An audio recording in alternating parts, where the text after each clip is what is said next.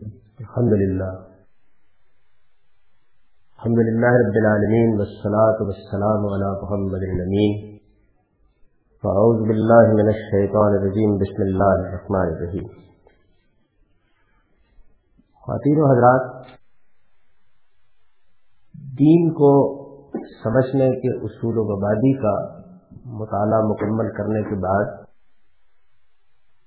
اب ہم اس کتاب کے پہلے باب کا مطالعہ شروع کر رہے ہیں، اس کا عنوان ہے دین کا صحیح تصور۔ وہ اصول جو پڑے گئے ہیں، اب ظاہر ہے کہ ان کا اطلاق ہوگا۔ یعنی دین کو عکس کرنے کے لیے قرآن مجید کیسے سمجھنا چاہیے، سنت کیسے متعین ہوتی ہے اور حدیث سے اصل و استفادہ کا دائرہ کیا ہے؟ اس کو متعین کر لینے کے بعد اب ہم دین کے ان ماخذ پر، ان اصول و آبادی کا اطلاق کریں گے۔ اس اطلاق میں دونوں چیزیں ہو سکتی ہیں۔ آپ یہ محسوس کریں کہ یہ اطلاق بالکل درست ہوا۔ نتیجہ بھی درست نکلے گا۔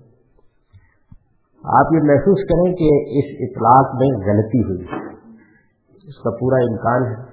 تو اس کی وجہ یہ ہے کہ میں ایک طالب علم ہوں، مجھ پر نہ وہی ہوتی ہے نہ رام ہوتا ہے۔ جس اصول کو متعین کیا ہے، انسانی سطح پر ہی اس کا اطلاق کیا جائے گا۔ اور انسانوں کا کوئی کام سب و خطا سے پاک ہو گئے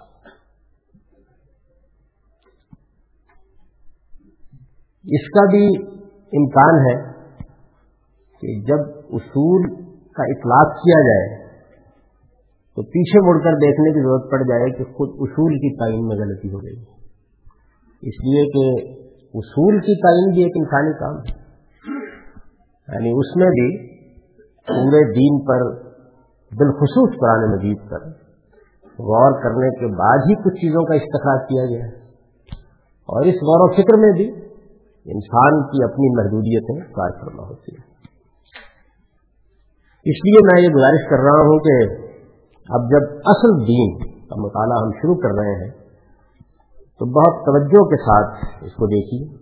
آپ لوگوں میں سے جن لوگوں کا ذہن طالب علمانہ ہے، وہ خاص طور پر اس کا لحاظ کریں کہ جس آیت سے یا قرآن مجید کے جس مقام سے یا قرآن مجید کی جس مجموعی تعلیم سے، یا سنت کے جس حوالے سے، یا کسی حدیث سے جو بات عکس کر کے کہی گئی ہے، وہ درست کہی گئی ہے یا درست کہی گئی۔ ہے میں یہ آپ لوگوں سے بھی توقع رکھتا ہوں اور اپنے آپ کے لیے بھی یہ دعا کرتا ہوں کہ جو بات اس کے نتیجے میں سمجھ میں آ جائے، اس کی روشنی میں نظر ثانی کروں اور اس کو درست کر دوں۔ اس سے پہلے بھی پچھلے پندرہ سال کے عرصے میں جب یہ کتاب تصنیف ہوتی رہی ہے، تو میں نے اپنی بہت سی آرا پر نظر ثانی کی ہے۔ اور یہ مجھ پر واضح ہوا ہے کہ یہاں تعبیر میں، اطلاق میں فہم میں غلطی ہوئی ہے۔ تو اس میں آپ لوگ بھی شریک ہو گئے آپ لوگوں میں سے خاص طور پر وہ لوگ جو زیادہ توجہ کے ساتھ اور زیادہ بہتر علمی پس منظر کے ساتھ اس چیزوں، چیز کو سمجھ سکتے ہیں۔ یہ پہلا بات دین کا ایک مجموعی تصور دیتا ہے۔ میں نے اس میں جو طریقہ اختیار کیا ہے، وہ بہت سادہ ہے۔ یعنی دین میں اگر آپ اس کو الگ الگ کریں، تو ایک تو الحکمہ کے باعث ہے، جس کو ایمانیات اور اخلاقیات کے زیر عنوان ہم بیان کر سکتے ہیں۔ دوسری شریعت، آپ ان دونوں کے مجموعے کو بہت دقت نظر کے ساتھ قرآن سے سنت سے الگ کریں۔ جیسے ہی آپ اس کو الگ کر لیں گے، تو پھر قرآن مجید میں جو کچھ باقی رہ جائے گا، وہ اصل میں اس صحیح تصور کو واضح کرتا ہے۔ قرآن مجید کی وہ آیات جو اس تصور کو واضح کرتی ہیں، جن میں ہمارے سامنے ایک مجموعی صورت حال آتی ہے، ان کو میں نے لے لیا ہے اور ان میں سے ایک ایک چیز کو متعین کر کے جو ان آیات سے بات نکلتی ہے، بس اس کو سادہ طریقے سے جان کرتی ہے۔ یعنی جو طریقہ میں نے اختیار کیا وہ یہ طریقہ اس انتخاب میں بھی آپ کہہ سکتے ہیں کہ یہاں غلطی ہوئی ہے یا یہ چیز ایسی ہے کہ جس کو زیر بحث آنا چاہیے تھا۔ یہ سارے امکانات موجود ہیں۔ میں اپنا نقطۂ نظر، اپنی تحقیق، جو کچھ اب تک ہے، وہ پیش کر رہا ہوں۔ اس سے پہلے اصول و وادی کا مطالعہ کرتے ہوئے ہم نے یہ طریقہ اختیار کیا تھا کہ جو چیز بھی زیر بحث آتی ہے، اس کا پس منظر واضح کر دیا جائے۔ اس میں اگر کچھ لوگوں کے اختلافات ہیں، ان کو بھی واضح کر دیا جائے۔ اور ان اختلافات میں اگر کوئی چیز ایسی ہے کہ وہ موضوع بحث بنا کر، تنقید کا تقاضا کرتی ہے، جس تنقید بھی کر دی جائے۔ اسی طریقے سے یہ سارا پچھلا مباحث کا حصہ پایا تکمیل کو پہنچا۔ ہے اس موضوع کے بارے میں ہماری جو پچھلی تیرہ چودہ صدیوں کی علمی تاریخ ہے، اس کو اگر آپ کو ایک نظر دیکھیں تو آپ اس موضوع پر گفتگو کرنے والے لوگوں کو یعنی خواہ وہ جزمن گفتگو کر رہے ہیں یا بحثیت مجموعی گفتگو کر رہے ہیں تین گروہوں میں تقسیم کر سکتے ہیں۔ ایک گروہ ہمارے جلیل القدر علماء کا ہے۔ جلیل القدر علماء کی سب میں سب سے پہلے صحابہ کرام کے علماء ہیں یعنی ان میں بھی ایسے لوگ ہیں کہ جن کی علمی دلچسپی ہے قرآن و سنت سے اور وہ علمی طریقے سے چیزوں کو واضح کرتے ہیں۔ جیسے مثال کے طور پر سید عبداللہ بن عباس ہے یا عبداللہ بن مسعود رضی اللہ عنہ ہے۔ اس طرح کے جلیل القدر صحابہ، بلکہ سید ابو بکر صدیق اور سید عمر رضی اللہ عنہ بھی کوئی سوال پیدا ہو جاتا ہے یا کوئی مسئلہ زیر بحث آ جاتا ہے تو ظاہر ہے کہ اسے واضح کرتے ہیں۔ ایسا تو نہیں ہے کہ دین کا صحیح تصور کے موضوع پر انہوں نے کوئی کتاب لکھی ہے، یا کوئی رسالہ تصنیف کیا ہے، یا کوئی بات ترتیب دیا ہے۔ لیکن وہی آیات، ان آیات کے بارے میں یا قرآن مجید کے کسی خاص مقام کے بارے میں جب وہ گفتگو کرتے ہیں، تو ظاہر ہے کہ ان کی آرا اس سے واضح ہوتی ہے۔ کہیں جزوی لحاظ سے اور کہیں دسیے سے۔ لگی تو صحابہ میں بھی علماء ہے صحابہ کے بعد تابعین میں بھی بڑے جلد قدر لوگ ہیں، جن میں قرآن مجید کے مفسرین بھی ہیں۔ کبھی آپ نے اگر ہماری پرانی تصویریں دیکھی ہیں، یا دور جدید میں بھی جو آثار پر مبنی تصویریں لکھی گئی ہیں، ان کو اگر کبھی دیکھا ہے، بلکہ اگر تفیم القرآن ہی مثال کے طور پر پڑی ہے، تو آپ دیکھیں کہ اس میں بہت سے ایسے لوگوں کے نام آپ کو نظر آئیں گے جو تابعین کے علماء تصویر ہیں، جیسے مجاہد ہیں، جیسے بھی ہے، جیسے سدی ہے بہت سے اس طرح کے لوگوں کے نام نظر آئے تو یہ جو لوگ ہیں، انہوں نے بھی کسی نہ کسی درجے میں کلام کیا ہے۔ ہمارے جو فقہ ہیں، جیسے آئمہ اربا ہیں، اور میں نے یہ کیا تھا کہ صرف آئمہ اربا ہی نہیں، بلکہ بہت سے فقہ ہیں۔ اور ان میں سے بعض ایسے بھی ہیں کہ جو ایک پورے پورے مدرسہ فکر کے بانی کہے جا سکتے ہیں، لیکن اس کو زیادہ فروغ نہیں ہوا۔ جیسے سفیان سوری ہے یا امام اوزائی ہے یا مثال کے طور پر ابن ہضم ہے بعد کے لوگوں میں سے یعنی بڑے بڑے جلیل قدر فقہا علماء، وہ بھی مختلف نقطہ نظر رکھتے ہیں اور جب وہ اپنی سطح مرتب کرتے ہیں اگر کہ ان کا دائرہ وہ ہے، تو وہ بھی ان موضوعات پر کہیں نہ کہیں گفتگو کرتے ہیں اور اس سے معلوم ہوتا ہے کہ ان کا تصور کہ یہ موضوعات ایسے ہیں جو اب زیر بحث آئیں گے کہ جو چونکہ دین کے اساسی موضوعات ہیں تو آدمی کسی نہ کسی زاویے سے خواہ جزمن بات کرے یا کلی حیثیت سے بات کرے، بات تو کرے گا اس کے بارے میں۔ تو ان سے بھی ہمیں بہت سی چیزیں معلوم ہوتی ہیں۔ پھر اس کے بعد ہمارے ہاں وہ لوگ ہیں کہ جنہوں نے مثال کے طور پر اصول پر کام کیا ہے۔ یعنی وہی اصول و بادی جو آپ پڑھ چکے ہیں، اس طرح کی چیزوں پر بالخصوص اصول فقہ پر کام کیا ہے۔ اچھا پھر متکلمین کے گروہ ہیں۔ یعنی وہ لوگ جو یونانی فلسفے سے بہت زیادہ جب مسلمان متاثر ہونے لگے تو اس وقت پیدا ہوئے، انہوں نے کوشش کی کہ مذہبی عقائد کے فلسفیانہ پس منظر کو واضح کیا جائے۔ تو ان کو بھی بعض اوقات ان موضوعات پر گفتگو کرنے کی ضرورت پڑ جاتی ہے۔ اگرچہ ان کے اسلوب بیان پر فلسفے اور منطق کا بڑا غلبہ ہوتا ہے، لیکن اس سب کچھ کے باوجود دین کی حقیقت کیا ہے، دین کا مقصد کیا ہے، دین میں کیا چیز بنیادی حیثیت رکھتی ہے، یہ چیزیں ان کے ہم بھی زیر بحث آ جاتی ہیں۔ تو ان میں سے بھی بعض بڑے بڑے لوگ ہیں جنہوں نے پورے کے پورے مسلمانوں کے گروہوں کو متاثر کیا، جیسے ہمارے ہاں زیادہ تر جن لوگوں کا علم کلام وسعت کے ساتھ پھیلا ہوا شاعر ہے، تو امام اشری اس نقطۂ نظر کے بانی ہیں۔ پھر اس کے بعد احناف، ہندوستان کے احناف پر ماتریدی نقطۂ نظر کا بڑا غلبہ ہو گیا، تو ظاہر ہے کہ ان لوگوں نے بھی اس پر گفتگو کی ہیں، بحثیں کی ہیں۔ تو ایک پوری کی پوری روایت ہے جو چلی آ رہی ہے۔ دور متوسط میں دو بہت جلیل قدر لوگ ہمارے ہاں پیدا ہوئے ہیں، ایک امام کیمیا اور ایک ان کے شاگرد ابن کریم ان لوگوں کا بھی بڑا موضوع رہا ہے یہ۔ اس لیے کہ ان کے زمانے میں ایک تو ان کو شیعہ نقطہ نظر کے ساتھ مناظرانہ انداز میں بہت گفتگو کرنی پڑ گئی۔ اور دوسرے، ان لوگوں کو صوفیہ کے ساتھ گفتگو کرنی پڑی۔ تو مثلاً ابن تعلیہ کا رسالہ خود ابودیت پر ہے۔ یعنی جو دین کا ایک بڑا مرکزی موضوع ہے، اس پر ان کا پورا رسالہ ہے تو اس طرح کی بہت سی چیزوں پر ان کو بحث کرنی پڑی ہے، گفتگو کرنی پڑی ہے۔ ابن قیم تو بالخصوص بڑی اہمیت رکھتے ہیں اس میں، کیونکہ انہوں نے ابو اسماعیل حروی کی جو مشہور کتاب ہے، تصوف پر مناظر السائرین اس کی شرح لکھی مدارج السالکین کے عنوان سے۔ چالیس صفحے کی کتاب کی شرح تین جلدوں میں انہوں نے لکھی ہے۔ اور وہ بڑی بہترین شرح ہے۔ یعنی اس میں انہوں نے مصنف کا نقطہ نظر بھی بڑی جانبداری کے ساتھ بیان کیا۔ اس کے اندر جتنے احتمالات ہو سکتے ہیں، ان سب کو بیان کرنے کے بعد قرآن و سنت کا نقطہ نظر بھی وہ جگہ جگہ واضح کرتے ہیں۔ تو مختلف مقامات پر دین کی بڑی اساسی چیزیں اس میں زیر بحث آتی ہیں۔ مدارج صالحین میں وہ اس کو بیان کرتے ہیں۔ ہمارے موجودہ زمانے میں امام محی الدین فرائی ہیں۔ یعنی ان کا قرآن مجید پر کیونکہ بڑا بنیادی کام ہے اور اس کے ساتھ انہوں نے قرآن مجید سے جو علوم متفرے ہوتے ہیں، ان پر بھی بڑا غیر معمولی کام کیا ہے۔ پھر اس کے بعد میرے استاد مولانا مینا سے اسلائی ہیں۔ تو اس طریقے سے ایک تو یہ سلسلہ ہے۔ یعنی ہمارے جر القدر علماء کا سلسلہ کہ جو مختلف پہلوؤں سے اس موضوع پر کچھ نہ کچھ گفتگو کرتے رہتے ہیں۔ اور یہ گفتگو کہیں جامع اسلوب میں ہوئی ہے، کہیں جزوی پہلو سے ہوئی ہے۔ کہیں اس میں بعض بنیادی آیات میرے بحث آ گئی ہیں اور معلوم ہو گیا ہے کہ ان کا نقطۂ نظر کیا۔ دوسرا سلسلہ ان علماء کا ہے جو دوسری تیسری صدی میں تصوف کی تحریک سے متاثر ہونا شروع ہوئے۔ اور موجودہ زمانے تک بڑے جلیل القدر لوگ ان میں پیدا ہوئے۔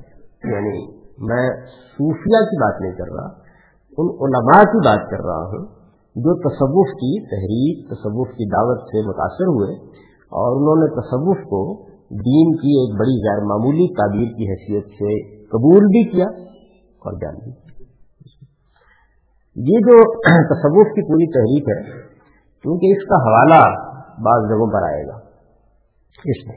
اور یہ اس موضوع پر گفتگو کرنے والے لوگوں کی پوری چین ہے، ان کا ایک پورا سلسلہ ہے۔ یعنی یہ جو صوفیاء ہیں، صوفیاء علماء یہ بحث کرتے ہیں اس پر۔ اور بعض بڑی نفیس بحثیں انہوں نے اٹھائی ہیں اس معاملے میں۔ اور چیزوں کو ایک خاص زاویے سے وہ دیکھتے ہیں۔ ان علماء میں سے میں دہرا رہا ہوں پھر یعنی وہ علماء جو تصوف سے متاثر ہوئے۔ اور آپ ان کو اگر ایک جامع تعبیر سے بیان کرنا چاہیں تو آپ کہہ سکتے ہیں متصفین علماء یا علماء متصفین دونوں کا تعبیرات آپ اختیار کر سکتے ہیں۔ اس اس کی بھی ایک تاریخ ہے پوری کی پوری۔ اور وہ، اس وقت مجھے تصوف پر گفتگو نہیں کروں۔ گا میں اس تاریخ پر بھی کوئی تفصیلی گفتگو نہیں کروں گا۔ مجھے اس پہلو سے جو موضوع ہے، اس میں جن چیزوں پر اشارہ کرنا ہے، ان کا پس منظر میں تھوڑا سا واضح کرنا چاہتا ہوں۔ تصوف کے چار ادوار ہیں ہماری مسلمانوں کی تاریخ میں۔ ظاہر ہے کہ وہ زیر بیش ہے تصوف کے چار واضح ادوار ہیں۔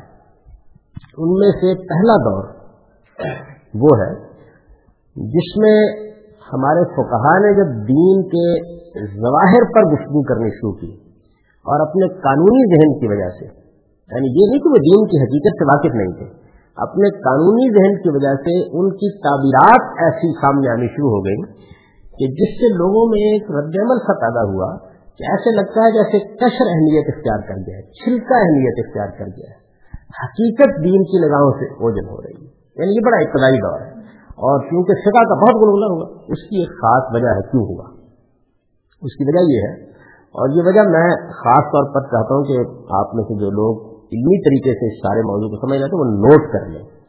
اس کی وجہ یہ ہے کہ یہ وہ وجہ ہے جو اصل میں پھر ہمارے علم پر ایک خاص پہلو سے اس زمانے تک مسلسل اثر انداز ہو رہی ہے۔ علم پر بھی اور مجھے اجازت دیجیے اگر میں یہ کہوں، مسلمانوں کے عمل پر بھی اثر انداز ہو رہی ہے۔ وہ وجہ یہ ہے کہ محمد الرسول اللہ علیہ وسلم کے ذریعے سے جو دین ہم کو ملا ہے، ہم یہ بحث کر چکے ہیں نا کہ دین کا تنہا ماخذ اب قیامت تک محمد الرسول اللہ صلی اللہ علیہ وسلم کی ذات والا صفات ہے محمد الرسول اللہ اللہ کا دین اسلام ہے اور تمام انبیاء نے پیش کیا، لیکن ہمارے پاس وہ اب رسول اللہ کا پیش کردہ ایڈیشن ہے اس کا۔ محمد الرسول اللہ علیہ وسلم نے جو دین پیش کیا ہے، جس طرح سیدنا موسا علیہ السلام نے دین پیش کیا، یہی دین پیش کیا۔ تو ایک ہے سیدنا موسا علیہ السلام کا قرآن۔ میں تمثیل میں عرض کر رہا ہوں۔ کتاب نازل ہے نا ان پر؟ ایک چیز ہے، وہ ابراہیمی سنت جو دین کی حیثیت سے سیدنا موسا علیہ السلام کو بھی ورثے میں ملی۔ تو دین تو وہی ہے۔ لیکن یہ دین ایسا نہیں ہے کہ یہ قرآن کے چند احکام ہیں۔ میں قرآن تمثیل کے اسلوب میں بول رہا ہوں یعنی جو بھی کتابیں الہی ہے اس کے یہ چند احکام ہے اور یہ اس میں سنت ہے۔ دو چار صفحے کے اندر آپ کو پکڑا کے فارغ ہو جائے۔ ایسا نہیں ہے۔ قرآن میں بھی ایسا نہیں ہے۔ ابھی پچھلے ہفتے میں ایک جرمن اسکالر مجھ سے بہت سے سوالات کر رہے تھے، وہ کام کر رہے ہیں۔ مولانا اسلائی کی تدبر و قرآن پر اپنی پی ایچ ڈی کے لیے۔ تو وہ تہذیب لائے تو انہوں نے بہت اصرار کے ساتھ مجھ سے یہ سوال کیا کہ جی جو قرآن مجید میں بے شمار چیزیں زیر بحث آ گئی تاریخ بھی ہے اس میں، بنی اسرائیل زیر بحث ہے مشکین ان کے عقائد زیر بحث ہے۔ بڑے ایک مقامی پس منظر میں بعض وقت گفتگو ہو رہی ہوتی ہے، خود محمد الرسول اللہ کے ذاتی معاملات زیر بحث ہے تو اس کی کیا وجہ ہے؟ تو میں نے ان کی خدمت میں عرض کیا کہ اس کی وجہ یہ ہے کہ قرآن مجید کی نوعیت یہ نہیں ہے۔ یعنی اس کے وجود کے پھر آگے کچھ سوالات پیدا ہوتے ہیں، میں اس پر کچھ پر گفتگو نہیں کر رہا، لیکن جو پہلو جس پر مجھے توجہ مقبول کرانے، کرانی ہے، وہ بیان کر رہا ہوں کہ قرآن مجید کی نوعیت یہ نہیں ہے کہ اس نے آ کر آپ کو دین کا کانٹینٹ دے دیا۔ یعنی ایسا نہیں ہے کہ اس نے یہ کہا ہو کہ دیکھیے، یہ ایمانیات ہے یہ اخلاقیات ہے یہ شریعت ہے۔ یہ تو چار دستکوں کی بات ہے۔ یعنی یہ ہم کو بھی جو تفصیلی گفتگو کرنی پڑ رہی ہے تو اس کی علمی پس منظر کی وجہ سے کرنی پڑ رہی ہے۔ ورنہ فہرست مرتب کریں تو دس بیس صفوں میں بات مکمل ہو جائے گی۔ بہت مختصر سا دین ہے۔ ایسا نہیں ہے۔ بلکہ قرآن مجید جو ہے وہ ایک پیغمبر کی سرگزشت انظار ہے، جیسے ہم دیکھ چکے ہیں۔ یعنی ایک زندہ کتاب کی حیثیت سے اس کے کچھ مخاطبین ہیں اور ان مخاطبین کے سامنے وہ اس دین کو بھی پیش کرتی ہے اور ان کو اس قیامت سبرا کی خبر بھی دیتی ہے جو برپا ہونے والی ہے، سرزمین عرب میں۔ میں تفصیل کی ان کے سامنے کہ یہ نوعیت ہے اس کی۔ اچھا یہی معاملہ میں سید نبوس علیہ السلام کے ساتھ۔ یعنی بہت مماثلت ہے دونوں میں۔ اب سیدنا موسا علیہ السلام کی قوم خود ان کی اپنی شخصیت اور اس سے جو نتیجہ نکلا۔ یعنی ان کی، ان کے یہ نہیں ہوا کہ انہوں نے بس دین کا کانٹینٹ پیش کیا، بلکہ کچھ نتائج نکلے۔ وہ نتائج تاریخ انسانی کو کم و بیش دو، ڈھائی ہزار سال تک متاثر کرتے رہے۔ یعنی اس کے نتیجے میں ایک پوری کی پوری تہذیبی روایت وجود میں آئی۔ یہ جو تہذیبی روایت وجود میں آئی، اس نے بنی اسرائیل کے یا یہود کے دینی فکر پر بڑے گہرے اثرات چھوڑے۔ بین یہی صورتحال سیدنا مسیح کے ساتھ۔ یعنی ان کو اس طرح کی روایت قائم کرنے کا موقع ہی نہیں ملا۔ موقع نہیں ملا تو اس کے بھی کچھ اثرات نہیں تھے۔ اور وہ ان کی پوری کی پوری مسیحی فکر پر اثر انداز ہوئے۔ ہمارے محمد رسول اللہ علیہ وسلم، سب ہمارے ہیں، لیکن ظاہر قریب کی نسبت ہے، تو ہم یہ کہتے ہیں۔ محمد رسول اللہ علیہ وسلم کے ساتھ بھی یہ معاملہ ہوا ہے کہ ایسا نہیں کہ انہوں نے انتظار کیا، قرآن کی شکل میں ایک کتاب بھی، سنت کی ایک روایت چھوڑی اور چلے گئے دنیا سے۔ بلکہ ایک پورا اسٹیٹ وجود میں آ گیا۔ یعنی یہ دین کا مسئلہ نہیں ہے، لیکن یہ نتیجہ نکلا ہے۔ اس سارے عمل کا۔ وہ جو اسٹیٹ وجود میں آ گیا، تو پھر اس کے بعد ظاہر ہے کہ اس اسٹیٹ کے وجود میں آ جانے کے نتیجے میں مسلمانوں کے سوچنے کا بھی ایک انداز بنا، ان کی ایک تہذیبی روایت بھی بنی اور اس کا ایک مخصوص پس منظر بھی وجود میں آیا۔ یہ ساری چیزیں وجود پڑی ہوئی۔ تو ہمارے جو دور اول کا مسئلہ ہے وہ یہ ہے کہ جیسے ہی وہ اسٹیٹ وجود میں اور اسٹیٹ بھی اس طرح وجود میں آیا کہ وہ دنوں میں پھیلتا چلا گیا۔ یعنی ایک پوری کی پوری متمدن دنیا کے اوپر مسلمانوں کا غلبہ قائم ہو گیا۔ اتنی بڑی سلطنت کو جو لوگ چلانے کے لیے نکلے، ان کا حال کیا تھا؟ یعنی میں اس وقت ان کے اخلاقی مرتبے اور ان کی ذہانت اور ان کی غیر معمولی شخصیات پر گفتگو نہیں کر رہا۔ وہ تو تاریخ انسانی کا گلے سرسبد ہے، اس میں کوئی شک نہیں۔ لیکن اسٹیٹ ٹیکس کے معاملے میں ریاست کیا ہوتی ہے؟ حکومت کیا ہوتی ہے؟ قانون کیا ہوتا ہے؟ اس میں ان کا کیا حال ہے وہ اسے بالکل واقف نہیں۔ یعنی یہ آپ لوگوں کے علم میں ہوگا، میں نے کئی بار ذکر کیا ہوگا کہ ہمارے جو دیوانی معاملات تھے، زمینوں کا معاملہ ہے، مساحت ہے، اس طرح کی بہت سی چیزیں ہیں، اسی طریقے سے مالیات کے معاملہ بھی اسٹیٹ کے نظام میں بڑی اہمیت رکھتے ہیں، عرصے تک یہ رومی زبان میں رہے۔ اور اس کو زیادہ تر رومی غلام چلاتے رہے۔ یعنی اربوں کے بس کی چیز نہیں۔ وہ بیچارے کیا جانے، حساب کیا ہوتا ہے، کتاب کیا ہوتا ہے، زراعت کیا ہوتی ہے، یہ چیز کیا ہوتی ہے، ان سے واقف نہیں۔ تو انہیں لوگوں سے بڑے عرصے کے بعد کہیں آ کے ہم نے اپنے دیوان، یہ اس زمانے کی اصطلاح ہے یعنی اپنے دفتر کو، اپنے سیکرٹیریٹ کے معاملات کو ہم نے عربی زبان میں منفر بڑے عرصے کے بعد خلفۂ راجدین کے کئی بعد آ کر ہم نے اس کو منفر کرنا شروع کیا ہے اور پھر جا کر اس میں کامیاب ہوئے، نئے لوگ پیدا ہوئے اور مسلمانوں کے اندر سے بعض لوگ اٹھے۔ تو یہ جو چیز تھی، اس کا جو نتیجہ نکلا وہ یہ تھا کہ شریعت کے قانون کا ریلیشن اسٹیٹ کے معاملات کے ساتھ قائم کرنے کا مسئلہ اطلاع میں پیش آ گیا۔ یہ مسئلہ جب پیش میں آیا تو ہمارے ہاں آپ کو بھی امام و حنیفہ کی تعریف پڑے۔ وہ بیان کرتے ہیں کہ مجھے پہلے خیال ہوا کہ میں فلاں علم میں کمال حاصل کروں، پھر خیال ہوا کہ اس میں کمال حاصل کروں۔ اور آخر میں میں نے محسوس کیا کہ فکر یعنی ہر دور کی ایک چیز ہوتی ہے۔ فکر کیا ہے؟ یعنی قانونی تفصیلات جس میں شریعت کو زیر بحث آتی ہے، لیکن اس کے بعد فرد اور معاشرے اور دراصل ریاست کے ساتھ قانون کیسے ریلیٹ کرتا ہے، یہ مسئلہ ہمارے ہاں بڑی غیر معمولی اہمیت اختیار کر گیا اور جب کوئی مسئلہ ریاست، اسٹیٹ، معاشرے کی سطح پہ اہمیت اختیار کر جائے، تو ذہین لوگ زیادہ تر اس جانے متوجہ ہوتے ہیں۔ میں صرف اس کی ایک مثال دوں گا اس معاملے میں، جس سے آپ سمجھ سکیں گے کہ میں نے یہ ذکر کیوں کیا۔ یہ بحث ہو گئی کہ ایمان ایمان تو بڑی بنیادی چیز ہے، ایمان یہ کیا کم و بیش ہو سکتا ہے؟ تو ہمارے فوکان نے اس کا جواب دیا کہ نہیں ہو سکتا۔ اب نہیں ہو سکتا تو اگر آپ قانون کے لحاظ سے دیکھیں تو ٹھیک ہے بات ہے۔ یعنی میری عدالت میں اگر ایک آدمی آئے، مجھے اس کے مسلمان کی حیثیت سے حقوق متعین کرنے ہوں تو میں یہ نہیں کہہ سکتا کہ یہ نبے فیصد مسلمان ہے یا دس فیصد مسلمان ہے یہ نہیں کہہ سکتا یعنی قانون کی نگاہ میں یا وہ مسلمان ہوگا یا مسلمان نہیں ہوگا۔ یہی ہوگا نا۔ تو ایمان، جیسے مشہور ہمارے یہاں بیان کیا جاتا ہے، بڑی بحث ہے۔ آپ لوگوں میں جن لوگوں کا علمی پس منظر وہ جانتے ہیں کہ ایمان لا جدید بلا جن کچھ ایمان میں نہ کمی ہوتی ہے، نہ جاتی ہوتی ہے۔ قانونی لحاظ سے بالکل ٹھیک۔ لیکن ایمان میں کمی بھی ہوتی ہے، ایمان میں جاتی ہوتی ہے۔ یعنی حقیقت کے اعتبار سے یہ ایک واقعہ ہے، ایسا ہی ہوتا ہے۔ ایمان کی ہماری حالتیں بہت غیر معمولی بھی ہوتی ہیں اور بعض اوقات ہم بڑی پستی میں گرے ہوئے ہوتے ہیں۔ ایمان کی کیفیات کے بھی اپنے درجے ہیں۔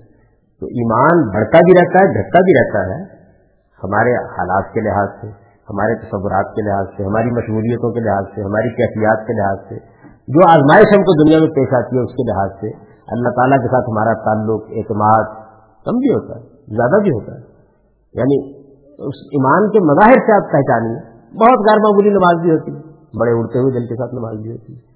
تو ایک فقیر جو ہے یا قانونی ذہن رکھنے والا آدمی جب ایمان کا ذکر کرے گا تو وہ اس کو قانون کے ذریعے سے دیکھے گا۔ اس میں وہ نہ کم ہوتا نہ زیادہ ہوتا ہے۔ وہ جب نماز سے دیکھے گا، جو ایمان کا بہت بڑا مظہر ہے، بلکہ سب سے بڑا مظہر ہے دین میں، اس کو جب دیکھے گا تو وہ یہ دیکھے گا کہ اچھا اس میں سجدہ ٹھیک ہو گیا، رکوع ٹھیک ہو گیا، نو آزاد سجدہ ہونا ہے تو وہ زمین پہ آ گئے ہیں آٹھ پہ ہونا ہے تو وہ آ گئے ہیں۔ یہ اس کا موضوع ہے۔ یعنی اس کو یہیں سے دیکھنا ہے۔ تو یہ جب وہ یہاں سے دیکھے گا چیزوں کو، تو دین کی حقیقت کے معاملے میں اضطراب پیدا ہوگا، فطری طور پر۔ یعنی یہ چیز مسئلہ بن جائے گی۔ جب یہ مسئلہ بن جائے گی تو پھر ردیول پیدا ہوگا۔ تو تصوف کا پہلا دور وہ ہے، یہ سب دراز مسجد کی جو ضرورت پیش آئی، وہ اس لیے پیش آئی کہ میں یاد کر سکوں کہ تصوف کا پہلا دور وہ ہے کہ جس میں ایسے لوگ ہمارے یہاں پیدا ہوئے، جن لوگوں نے اس فکی اسلوب کے خلاف احتجاج کیا۔ یعنی وہ کوئی نیا نقطہ نظر نہیں پیش کر رہے۔ یہ جو آپ فضائل بن یاد کا یا بشر حافی کا یا اس طرح کے بہت ابتدائی زمانے کے لوگوں کا حال پڑھتے ہیں، تو ان لوگوں کے ہاں اصل مسئلہ یہ تھا۔ یہ کیا چیز ہے؟ مطلب ایمان کی حقیقتیں زیر بحث آنی چاہیے۔ لوگوں کو یہ دیکھنا چاہیے کہ ان کا خدا کے ساتھ تعلق کس درجے کا ہے اور کیسا ہونا چاہیے۔ ان کو اللہ تعالیٰ کے عوامر اور نواحی کے بارے میں صرف قانونی تقاضے نہیں پورے کرنے یعنی قانونی تقاضوں کی آخری صورت وہ ہے نا کہ جس کو ہمارے یہاں کتاب الحیل سے تعبیر کرتے ہیں۔ ایک فقی آپ کو یہ بتا دے گا کہ اچھا آپ زکوٰۃ نہیں دینا چاہتے اور قانون کی گرفت سے بچنا چاہتے تو میں آپ کو بتاتا ہوں کیا طریقہ مشہور ہی نا کہ بھائی زکات کے لیے تو ہولان ہال ضروری ہے، سال گزرنا چاہیے مال پر۔ گیارہ مہینے ہوئے، بیوی کے نام ہبا کر دیا۔ زکات کا مہینہ گزر گیا بات ہی رہے گی نہ بارہ مہینے پورے ہوں گے، نہ زکات دینے کی۔ نہ بتائے گی جی۔ تو یہ یعنی اس کی ایک منفی حد ہے۔ اس کے قانونی پہلوؤں کے معاملے میں یہ ابتدائی زمانہ تھا۔ اور اس میں سارا زور اس پر تھا کہ لوگ تلاوت کریں، لوگ نماز پڑھیں، لوگ دین کی طرف توجہ کریں، لوگ دین کی حقیقت کو دیکھیں، وہ ان رضائل سے بچیں جو انسان کے نفس میں پیدا ہوتے ہیں۔ غیبت ہے، تحقیر ہے، دوسرے لوگوں کے بارے میں بدزنی ہے۔ اس طرح کی جتنی چیزیں ہیں، وہ بڑی زیر بحث آئیں بعض لوگوں کے ہاں۔ اور جو ایک یہ فقہ لوگ جو تھے، ظاہر ہے کہ وہ ریاست میں بڑی ان کو پذیرائیں حاصل ہوتی تھی۔ ایک پورا اسٹیٹ کا نظام تھا۔ آج کے زمانے میں دیکھیں نا کہ ہمارے آدمی جج بن جائے تو ایک اس کو اہمیت حاصل ہوتی ہے نا۔ تو اس زمانے میں فقہ ہی تھے کہ جو عدلیہ کا سارا نظام چلا رہے تھے اس کو سنبھالے ہوئے تھے۔ اور چونکہ قانون سے واقف ہوتے تھے، تو انتظامی عہدے بھی زیادہ تر اسی طرح کے لوگوں کو ملتے تھے۔ تو ان کا سوسائٹی میں بھی ایک مقام، اس سے دنیا کی طرف رغبت، دنیا طلبی اور جو دنیا طلبی کے نتیجے میں مسائل پیدا ہوتے ہیں یعنی کسی کی ٹانگ پھینکنا ہے، کہیں حسد ہے، کہیں کینا ہے، کہیں بغض اگرچہ داڑھی بھی ہے، اگرچہ سلوار بھی مترے ہے اگرچہ فقی بھی ہے تو یہ جو چیزیں تھیں، ان کے خلاف رد عمل سے پہلا دور وہ جو ہمارے ہاں میں تصوف کی عالمی تاریخ پر گفتگو نہیں کر رہا، وہ بہت قدیم ہے۔ یعنی وہ تو ہندوستان میں ویدانت، بلکہ ویدوں کے دور میں، آپ دیکھیں تو آپ کو اس کے سارے کے سارے، بلکہ آخری دور کی چیزیں جو ہمارے یہاں وہ وہاں آپ کو مل جائیں گی نو افلاطونیت میں آپ کو مل جائیں گی افلاطون کے ہاں اس کے احساسات آپ کو میسر آ جائیں گے۔ یعنی وہ قدیم چیز ہے۔ بلکہ یہودی جو فقہا اور ربی اور فریسی ہے جن کا ذکر آتا ہے، ان کے ہاں سب چیزیں مل جائیں گی۔ لیکن میں مسلمانوں کے حیت کر رہا ہوں کہ رسول اللہ صلی اللہ علیہ وسلم کی طرف سے تجدید دین کے بعد، پہلے مرحلے میں اس طرح کے لوگ تھے جو ابتدا ابتدا میں صوفی کہلانے لگے۔ تو یہ ان کا پہلا دور۔ ہے اس دور کا خاتمہ ہوا ہے ظنون مصری اور جنید بغدادی کا اور یہ وہ لوگ ہیں کہ جنہوں نے دوسرے دور کی ابتدا کی ہے۔ ان کے ہاں آپ کو اب ترک دنیا رحمانیت زہد اور فقر کی بڑی ہی انتہا پسندانہ تعبیرات یہ آپ کو ملنا شروع ہوتی لیکن ابھی بھی معاملہ یہی ہے۔ یعنی اس سے زیادہ آگے نہیں بڑھا۔ اب جنایت کے رسائل سب گئے ہیں اور ان سے بعض دوسری باتیں معلوم ہوتی ہیں، لیکن کیونکہ ان کی نسبت ان کی جانب بہت متحقانہ نہیں ہے، اس لیے میں اس پر کوئی تفصیل نہیں کروں میں یہ تصور پر اس سے گفتگو نہیں کر رہی، میں تو صرف یہ بتانا چاہتا ہوں کہ یہاں دین کے صحیح تصور کے معاملے میں جو چین ہے، وہ کیسے بنتی ہے؟ پہلا دور وہ ہے۔ دوسرا دور جو ہمارے سامنے آتا ہے، وہ ان صوفیوں کا ہے کہ جن کے یہاں رحمانیت کر کے دنیا، زہد فخر یعنی یہ تصور پر کبھی گفتگو مان لو کس حد میں پہنچے یعنی اس کی وہ آخری حد ہے نا جس کو امام غزالی نے بیان کیا ہے کہ بھائی آپ کو دنیا کی کوئی چیز اپنے پاس نہیں رکھنی چاہیے۔ تو بحث یہ ہو گئی کہ وہ اگر نہیں رکھیں گے تو مثلاً چور گھر میں آ گیا۔ اگر تو وہ مایوس ہوگا تو مایوسی کے علاج کے لیے کچھ رکھ لیں گے سمجھ لے گا کیا اس کو؟ یہ لطیفہ ہے، لیکن اس سے آپ سمجھ سکتے ہیں کہ کیسا غیر معمولی اشتغال پیدا ہوا اس معاملے میں۔ کر کے دنیا، زہد اور اس طرح کی چیزیں بالکل آخری انتہا تک پہنچی۔ اور ان کے نظائر شواہد کبھی تصوف پر گفتگو ہوگی تو آپ دیکھیں گے کہ اس زمانے میں دو بڑی اچھی کتابیں آ گئی ہیں۔ اس موضوع پر ایک ہمارے ڈاکٹر عبد القادر لون کی کتاب ہے، جو ان کا پی ایچ ڈی کا تھیسس تھا اور اب انہوں نے اس کو تفصیل کر کے لکھ لیا مطالعہ تصوف کے نام سے ہندوستان کے وہ چھپ گئی ڈاکٹر عبید اللہ فہد کیا نام ہے ان کا؟ ان کی تصوف کے نام سے بھی چھپ گئی ہے۔ اور الطاف احمد آزمی صاحب، جو مدرسہ اصلاح کے لوگوں میں سے ہیں، ان کی کتاب بحث الوجود پر بہت اچھی چھپ گئی اس کا مقدمہ خاص طور پر بہت اچھا ہے۔ تو اچھی کتابیں اردو میں بھی آ گئی یعنی پہلے تو یہ تھا نا کہ آپ کتابیں لوہا پڑھیں اور رسالہ کشریہ پڑھیں اور اس طرح کی چیزیں پڑھیں۔ ظاہر ہے وہ قدیم انداز کی کتابیں آدمی کے لیے پڑھنے میں بہت مشکل ہوتی ہے۔ ان کتابوں کے اندر بہت اچھا خلاصہ آ گیا ہے ان تمام چیزوں کو فخر کیا ہے، زہد کیا ہے تجرب کیا ہے، توکل کیا ہے، اس میں صوفیہ، یہ ان کا دوسرا دور ہے۔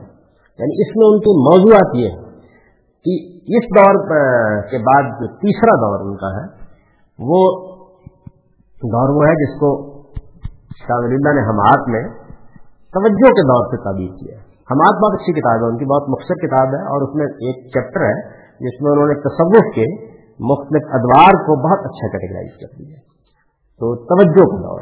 توجہ کا مطلب سمجھ رہے ہیں؟ یعنی وہ توجہ نہیں جو آپ اس وقت میری طرف مقبول فرما رہے ہیں۔ یعنی مشاہدہ حق کے لیے مطلب متوجہ ہونا۔ آدمی کا حقیقت الحقائق یعنی ذات خدا بندی اس کی طرف متوجہ ہونا۔ توجہ اس طرف کی جائے تو یہ توجہ جو ہے، یہ تیسرے دور میں نمایاں ہوتی ہے۔ اور یہ توجہ بھی مراقبہ انہماق ذات خدا بندی کی صفات کا مشاہدہ، اس کی طرف لو لگانا، یہ اس جگہ پر ہی ہے۔ یعنی ابھی یہ پائے تکمیل کو نہیں پہنچی۔ یہ یہ پورا کا پورا دور ہے، صوفیہ کا۔ صوفیہ سے متاثر علماء کا کہ جس میں وہ اس طریقے سے چیزوں کو دیکھتے ہیں۔ اور پھر چوتھا دور وہ ہے، جس میں حلاج اور ابن عربی اور یہ لوگ تھے، پیدا ہوئے، پانچویں، چوتھی صدی میں آ کے، جو جو دور ابھی تک چل رہا ہے۔ یعنی جو چوتھا دور ہے اس کا، کہ جس کے اندر اس توجہ اور اس انہماق میں آگے بڑھ کر یعنی مشاہدہ صفات سے آگے بڑھ کر، پھر حقیقت الحقائق تک رسائی اور فاطر و مقصور کا باہمی تعلق، خالق اور مخلوق کا باہمی تعلق، کیسے یہ تخلیق ہوئی ہے اور اس تخلیق کی اپنی حقیقت کیا ہے، کائنات کیا ہے یعنی یہ مسائل پھر فکری مسائل، غیر معمولی توجہ کا موضوع بن گئے۔ ہیں جس کے بعد واحد الوجود اور اس طرح کے مختلف نظریات وجود ہوئے تو یہ چار گویا یوں سمجھ لیجیے کہ ادوار ہے ان چار ادوار میں یہ سارا مکمل ہوا ہے۔ ہمارے ہاں دو بہت بڑے آدمی ہیں جو علماء، صوفیہ کہنا چاہیے یا متصوف علماء کہنا چاہیے۔ دو بہت بڑے آدمی ہیں، جن میں سے ایک بالکل اس ابتدائی دور میں ہے جب یہ پایا تکلیل کو پہنچ رہا تھا۔ اور ایک پر اس کی ریاست ختم ہوئی ہے، اس سارے علم کی یعنی پہلے امام غزالی اور آخر میں امام الہند شاہ ولی اللہ دہلی یہ اس چین کے بہت بڑے لوگ یعنی جس حد تک بھی آپ بڑے کا لفظ بول سکیں اسی درجے کے لوگ۔ یہ اس چین کے لوگ یعنی جب پایا تکمیل کو پہنچ گیا۔ یہ میں نے اس لیے اس تاریخ کی طرف اشارہ کر دیا کہ جو لوگ تصوف پر گفتگو کرتے ہیں یا پڑھتے ہیں یا بات کرتے ہیں، یہ جو مذہب میں تو زیر بحث آ جاتا ہے نا بہت تو ہوتا کیا ہوتا یہ ہے کہ چونکہ ادوار چار ہے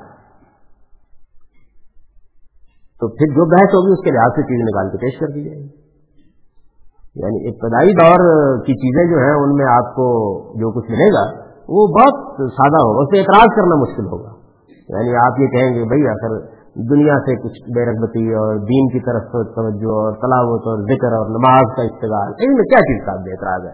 بڑی دقت نظر سے کوئی آدمی میرا جیسا اگر ہندی کی چندی کرنے بیٹھ جائے تو الگ بات ہے، لیکن یہ کہ اعتراض ذرا مشکل ہوگا۔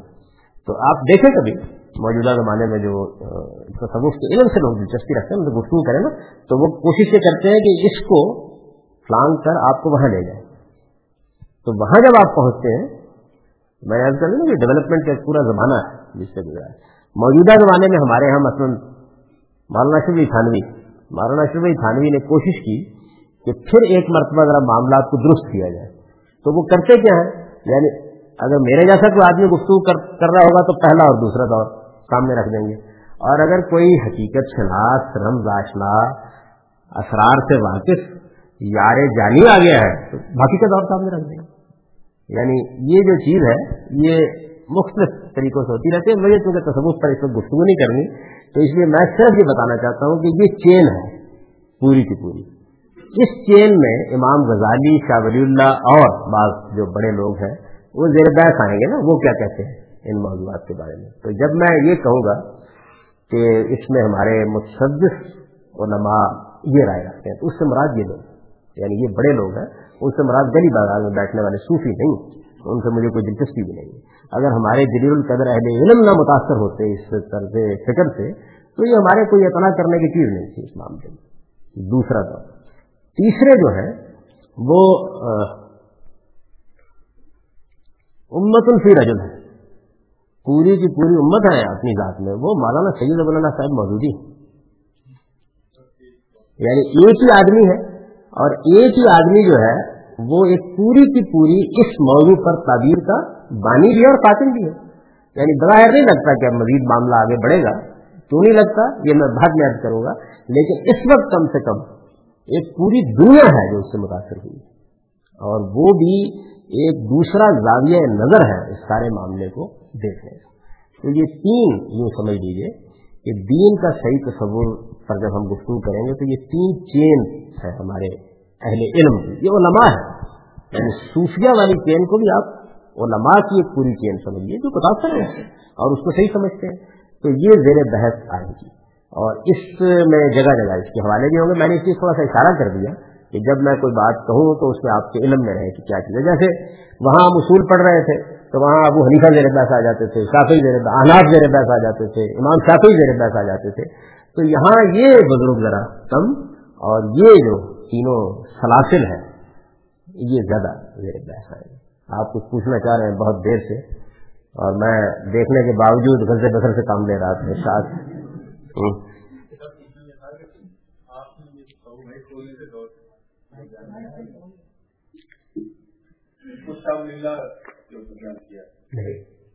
ساتھ چوتھے دور کی ابتدا بلکہ پایا تکمیل کو پہنچ گیا چوتھا دور ابن عربی اور منصور حلاج اور اس طرح کے بزرگوں کے ہاں۔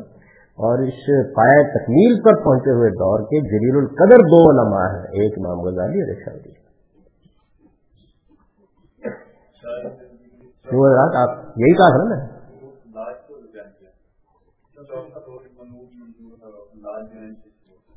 یعنی یہ چوتھا دور ان کے اوپر آ کے شروع بھی ہوا پایا تکمیل کو پہنچ گیا، اپنے کمال کو پہنچ گیا۔ اس کے بعد وہی جاری۔ ہے یعنی اس کے بعد شاہد اللہ تک وہی جاری۔ ہے بلکہ اب تک وہی جاری۔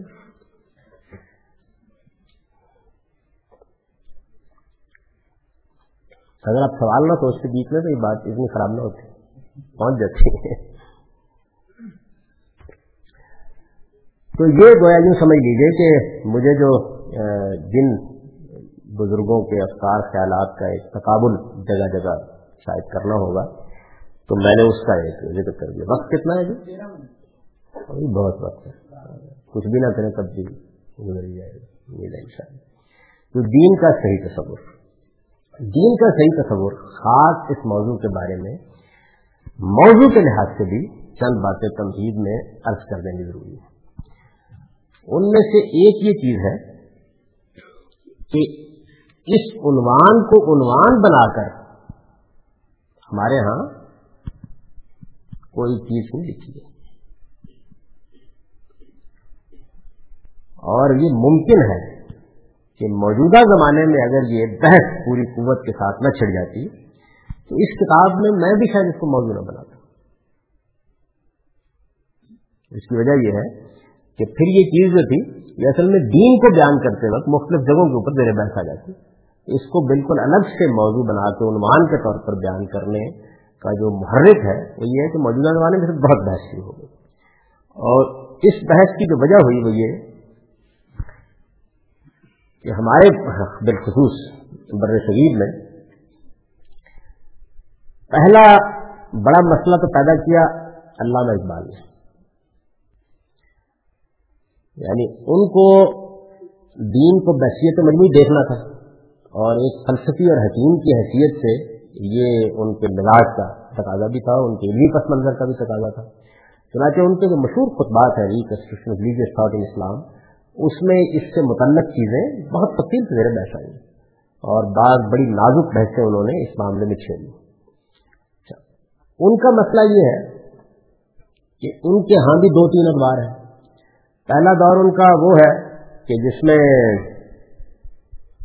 نظام الدین اولیاء کے جب وہ مزار پر گئے ہیں، ہندوستان جاتے ہوئے تو مسیح و قدر سے ان کا مقام ہے تیرا، فرشتے پڑھتے ہیں جس کو وہ نام ہے تیرا۔ یعنی وہ ایک متصوفانہ روایت جو ان کو اپنے والد سے ملی یا اپنے پس منظر میں ملی، وہ ہے ان کا زمانہ۔ پھر کچھ تھوڑی جیسے ہی آدمی کے فکر میں میچورٹی آتی ہے، وہ چیزوں کو دیکھتا ہے۔ اور ان کا اپنا ایک نقطہ نظر، ایک فلسفہ وجود پذیر ہونا شروع ہوا ہے۔ تو ان کے ہاں پھر تصوف پر کچھ تنقیدیں ہیں۔ اور وہ اصل میں دو ہی ہیں، بنیادی طور پر۔ یعنی ایک متصدفین کا ترک عمل کا معاملہ ان کے ہاں بہت تنقید کا موضوع بنتا ہے۔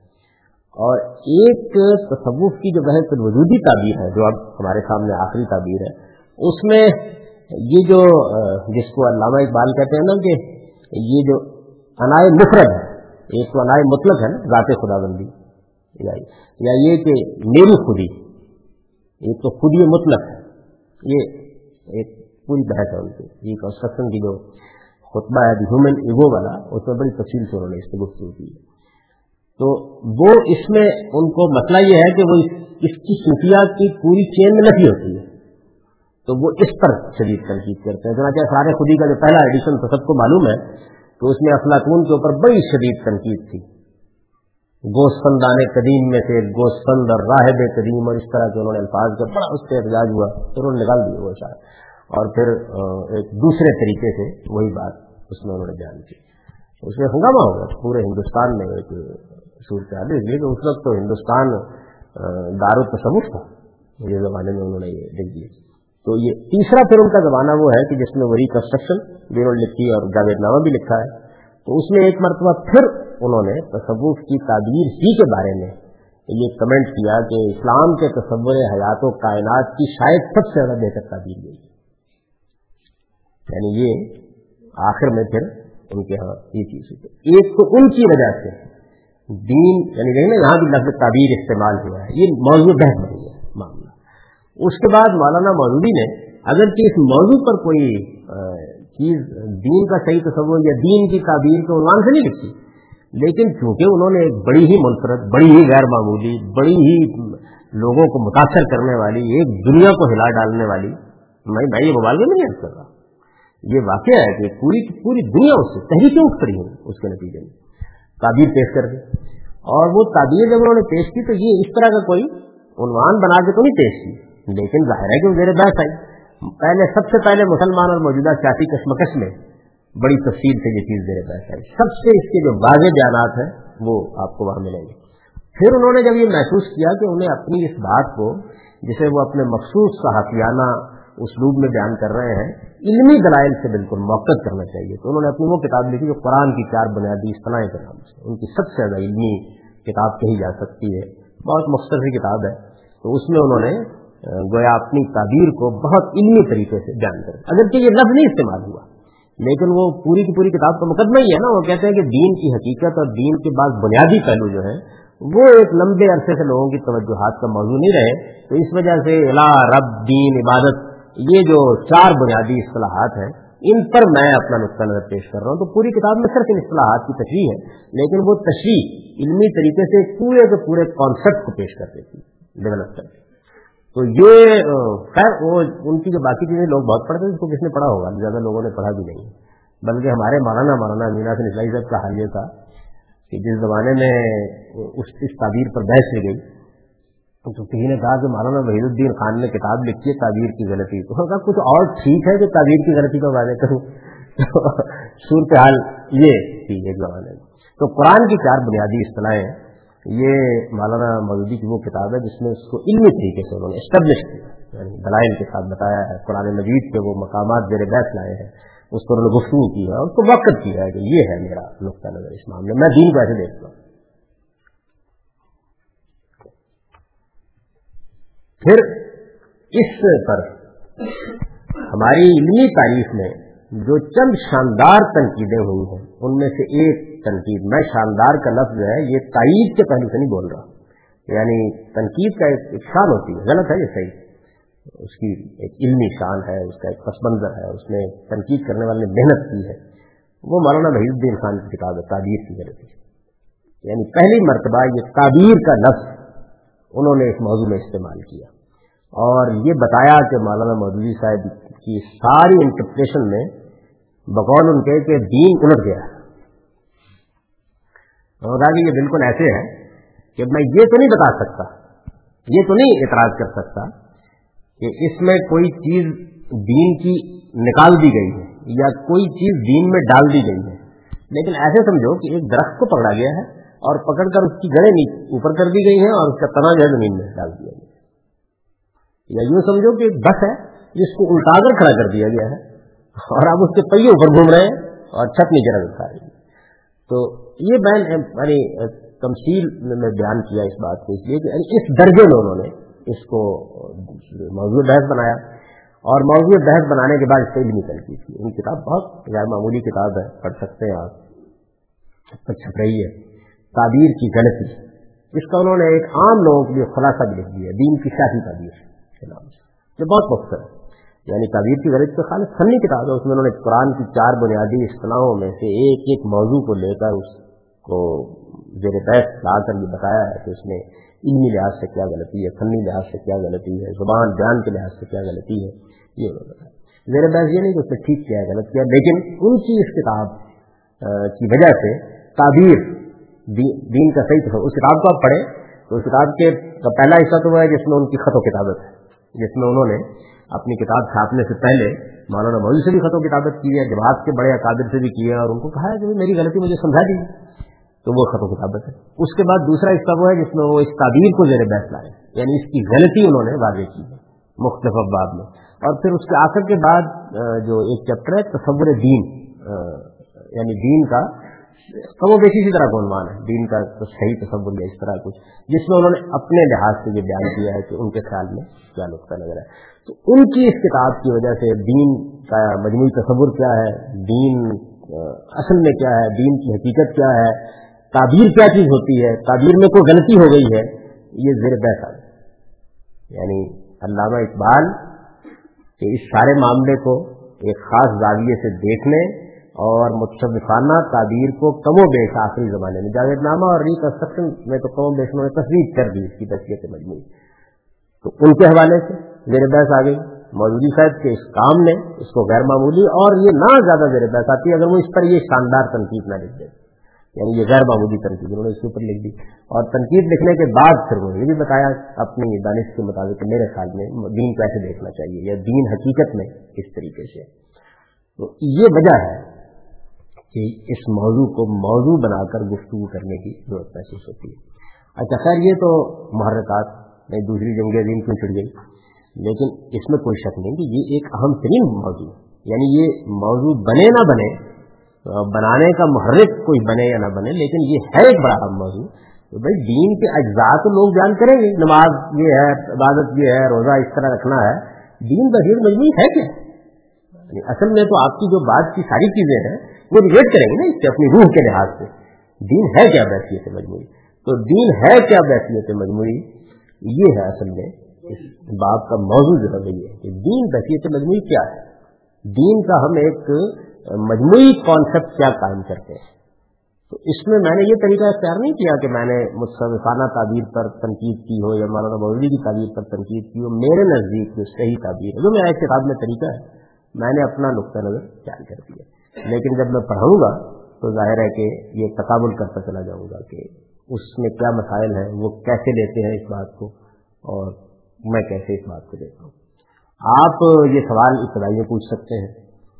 تو میں یہ تو نہیں کہہ سکتا کہ بھائی پھر یہ تینوں نقطہ ہے نظر میں کس جگہ کیٹیگرائز ہوتا ہے، تمہارا نقطہ نظر تو میں نے جس طرح غلط کیا تھا کہ کیونکہ اس موضوع پر کوئی متعین کام نہیں ہوا اور اس زمانے ہی میں اس کی ضرورت پڑی ہے اور یہ کام ہوا ہے، تو اس وجہ سے یہ تو نہیں ہے کہ میں تعین کے ساتھ کہہ سکوں، لیکن میرا خیال یہ ہے کہ ہمارے جلیل القدر علماء کی جو چین ہے، اگر یہ مسئلہ اس کے سامنے رکھ دیا جائے یعنی میں اپنے علم اور مطالعے کی روشنی میں کہہ سکتا ہوں تو میں یہ نتائج کو جان کروں یعنی یہ جو نقطۂ نظر ہے، یہ اصل میں وہی نقطۂ نظر ہے۔ وہ جب کبھی بھی اس کے کسی جز پر بات کرتے ہیں یہی بات کہتے ہیں۔ اگرچہ ان کے ہاں یہ اس پریسیجن کے ساتھ موجود نہیں ہے، اس تفصیل کے ساتھ موجود نہیں ہے، یہ ایسے نہیں ہے کہ انہوں نے اس کو لکھا ہوا ہے۔ یوں نہیں ہو سکتا کہ آپ کو میں یہ کہوں کہ اچھا یعنی آپ اس سب کو پڑھ ڈالیں۔ وہ جہاں جہاں کوئی جزوی بحث بھی کرتے دیکھیں تو آپ یہ محسوس کریں گے کہ یا آپ کو بعض چیزوں کے بارے میں خاموشی محسوس ہوگی اور یا یہ محسوس ہوگی کم و بیش یہی بات، دوسرے اسلوب میں، دوسرے انداز میں یہی بات کیا ہے۔ تو میں اس کو اس سے ریلیٹ کر سکتا ہوں۔ کہ ایک طرح سے متصفانہ تعبیر اور بعد میں مدوری صاحب کی تعبیر کے مقابلے میں یہ قدیم ترین تعبیر ہے۔ یعنی اس لحاظ سے۔ جس لحاظ سے ہے، اس کی میں نے وضاحت کر دی، کوئی غلط فہمی اس میں نہ ہو۔ اس پریسیجن کے ساتھ، اس طریقے سے متعین کر کے، اس طرح کے سایات کو موضوع بنا کر، اس پر پہلی بار میں نے لکھا ہے۔ جس طریقے سے یہ بیان ہوا ہے۔ لیکن بھارت یہ کسی نہ کسی پہلو سے یہ چیزیں تو میرے پاس آتی رہتی ہے تو اب میرا خیال یہ ہے کہ وقت ہو گیا تو ہم دوسری نشست سے پس منظر کی گفتگو بہت حد تک ہو گئی۔ اب ان شاء اللہ اس کو بتانا شروع